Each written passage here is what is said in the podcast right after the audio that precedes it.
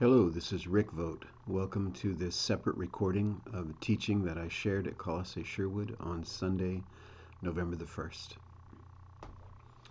This particular teaching is the third part of a mini series within the book of Colossians. We're still in chapter 1. And over the last three weeks, including this week, we have been covering the prayer of Paul for the believers in Colossae. We've also been using this prayer as a benediction every week uh, as we close out our gathering uh, and adopting it as a prayer ourselves over this particular congregation that we too would receive the blessing that Paul asked for for the Colossian church. Today I'll be covering the third part of the prayer, but I'd like to read the whole prayer as we begin today. So, Colossians 1, verses 9 through 14. Paul writes, and so, from the day we heard, we have not ceased to pray for you, asking that you may be filled with the knowledge of God's will and all spiritual wisdom and understanding, so that you may walk in a manner worthy of the Lord, fully pleasing Him, bearing fruit in every good work, and increasing in the knowledge of God, being strengthened with all power, according to His glorious might, for all endurance and patience with joy giving thanks to the Father who has qualified you to share in the inheritance of the saints in light. He has delivered us from the domain of darkness and transferred us to the kingdom of the Son he loves, in whom we have redemption, the forgiveness of sins. Let's pray. Father, we ask that as we unpack this particular passage of Scripture, that your Spirit would comfort us and teach us. We pray, God, that we would be taught for the sake of obedience, an obedience of faith, that we too might walk in a manner worthy. Inform us, encourage us, equip us. Holy Spirit, in the name of Jesus. Amen. So, part one of this prayer, Paul is simply saying, I pray that you would know God's will.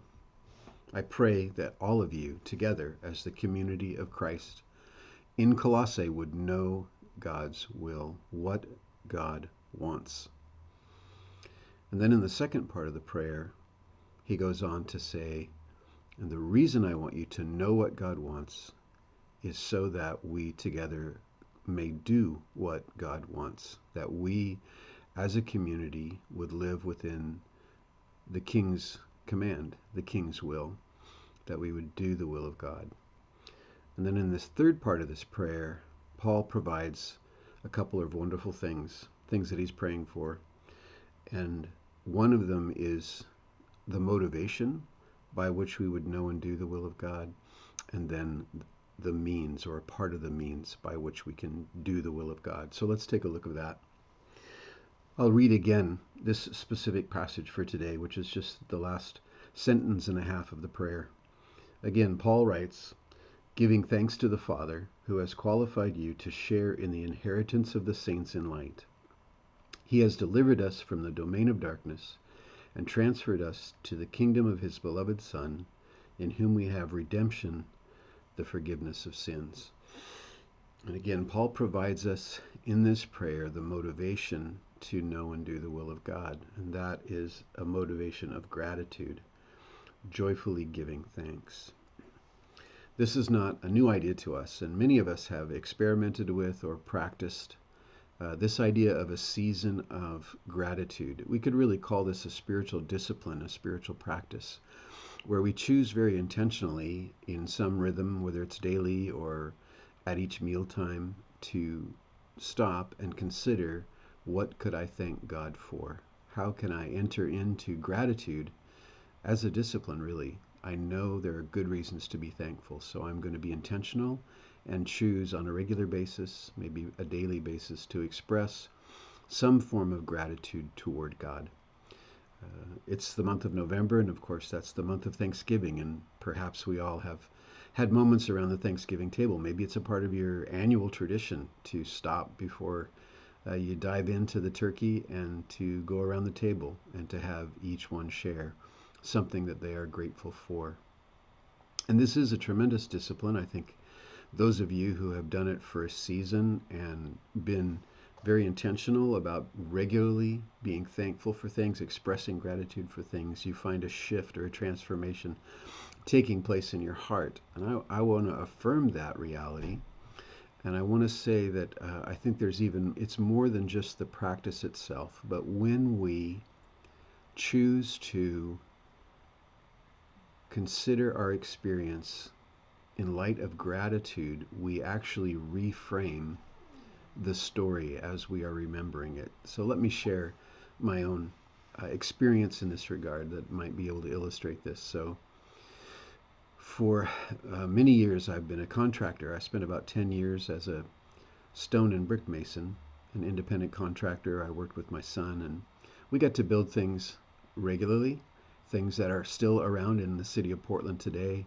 Every now and then, I like to drive around and just revisit different projects uh, the work that we did, and uh, there's a great satisfaction in it. They are well built and they're permanent and they're still there today and they're still functional.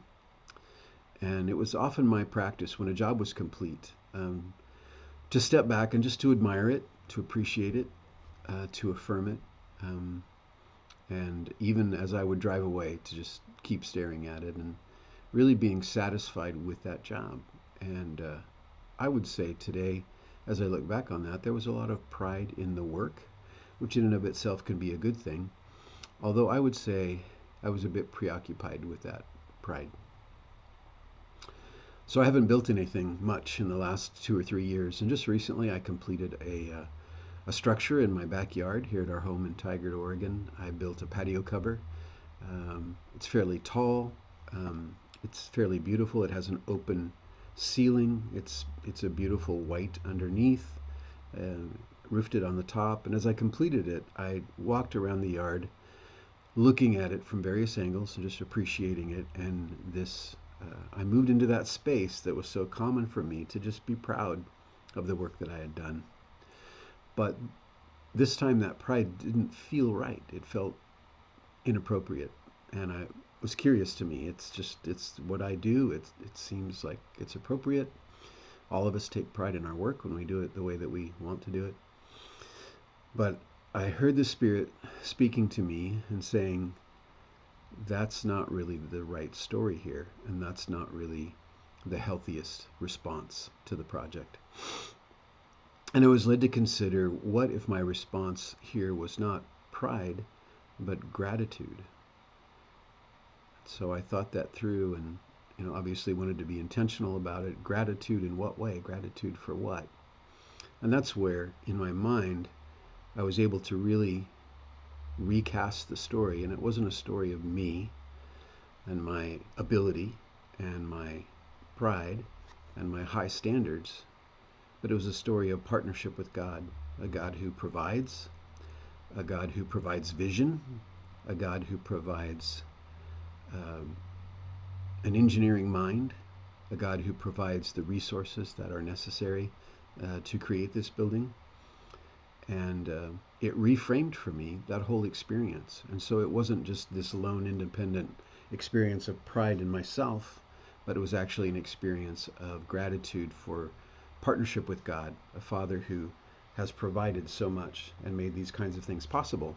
And it truly transformed the way that I looked at what was happening. And I believe this is what Paul is praying for for the Colossian believers that they would reframe and remember where life comes from and why we are able to live in the light of God's kingdom and the goodness of truth and the grace of God. That it's not by merit, that it's not something we are owed or that anyone deserves, but truly, all of it is a gift from a deeply loving God who cares for us. And so this transforms our emotions and our intentions and puts them into the right place where we want to know the will of God and we want to do the will of God because we are grateful for who that God is and for who he has made us to be. And this can become for us such a great source of strength and motivation to both know and do the will of God. And I want to expand on that just a little bit to perhaps stir up some of that gratitude right now as we think about it. It says here in verse 13, He has delivered us from the domain of darkness and transferred us into the kingdom of the Son He loves. I want us to remember right now and to think a little bit about this that the beauty and the power and the richness of God's kingdom is that it is a kingdom of light. We are born as humans into the darkness of not knowing, not knowing where we come from, not knowing who we belong to exactly, and not knowing above all what is the purpose of life. What is the meaning of life? That question has been asked in every generation. What is the meaning of life? That is the question that God answers for us in the kingdom of light. We don't need to be people who are walking around in darkness, not knowing why we are here, not knowing who put us here, and not knowing who we are here for. But every one of those questions have been answered for us, that we have been put here by a loving God, Father, Son, and Holy Spirit, who created this home we live in and then us as people to live in that home. He created us to be a single family where all of us would be um, related to one another, we would belong to one another, we would care for one another. We would give of who we are and what we've been given to the community to express love and care and belonging and to live a life that's full and abundant. This is why we are here. It's what we are created for. So we don't need to be in darkness, groping around wondering what is around us and what is happening and am I safe and why am I here? And that is really where people apart from Christ are. And I don't know of any time in my life that I've seen that more clearly than even in this year, 2020, where people seem to be groping around in the dark. There's two, so often, two opinions or attitudes about what's going on in this darkness. Where where are we? Why are we here? What's the right thing to do? What's the wrong thing to do? And people don't know. There's no sense of truth. They are truly lost in a dark place. But God has brought us into the kingdom of light, and we can see and we can understand.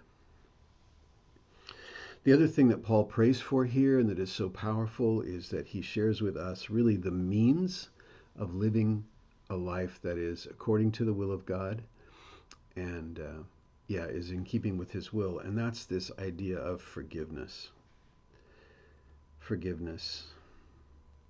It's only been in the most recent of years in my life of walking with Jesus Christ for 40 plus years that I've come to realize the centrality and the power of forgiveness.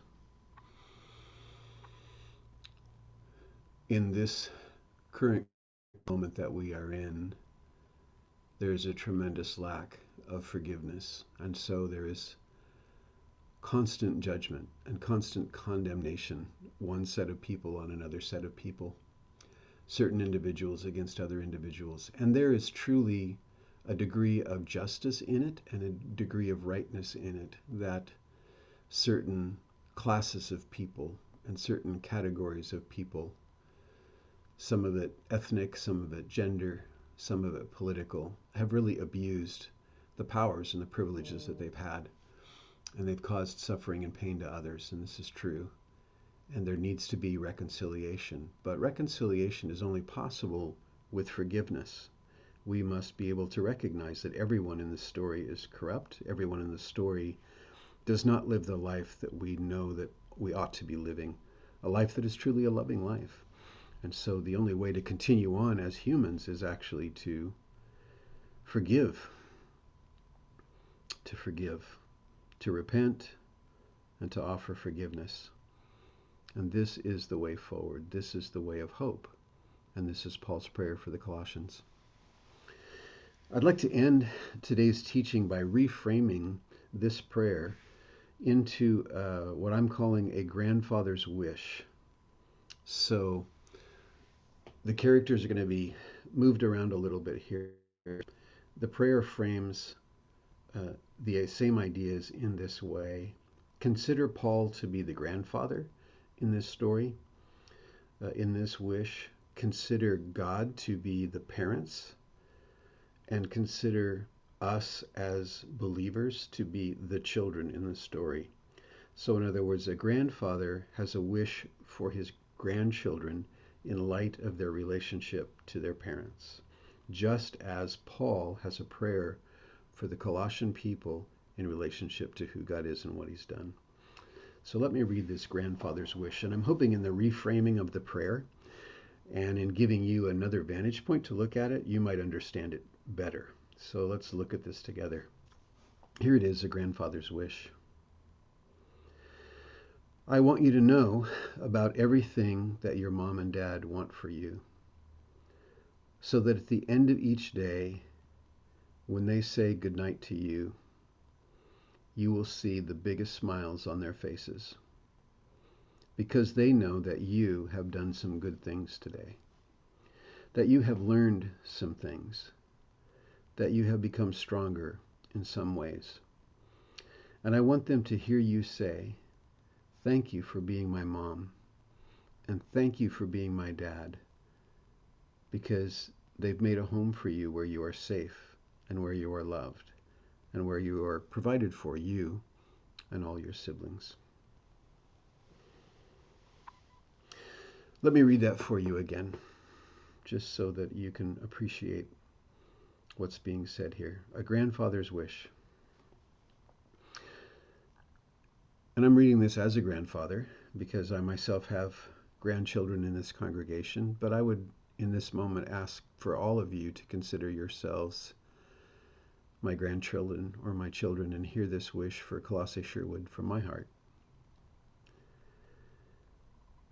I want you all to know about everything your mom and dad want for you so that at the end of each day, as you are saying good night, you will see on their faces the biggest smiles because they know that today you did some good things, that you learned something, that you grew stronger somehow.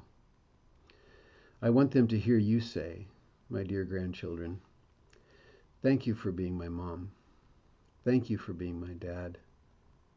Because these parents of yours have made a home for you where you are safe and where you are loved and where you are provided for, you and all your siblings.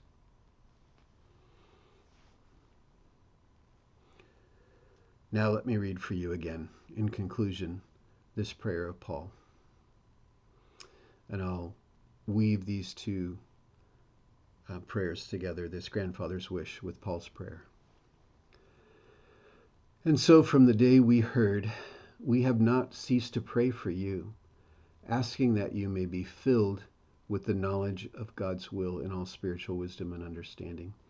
In other words, that you may know everything He wants for you, so that you may walk in a manner of the Lord, pleasing Him in every way, doing some good things, bearing fruit in every good work, and increasing in the knowledge of God, learning some things, growing stronger, being strengthened with all power according to His glorious might, for all endurance and patience giving thanks to the Father who has qualified you to share in the inheritance of the saints of light.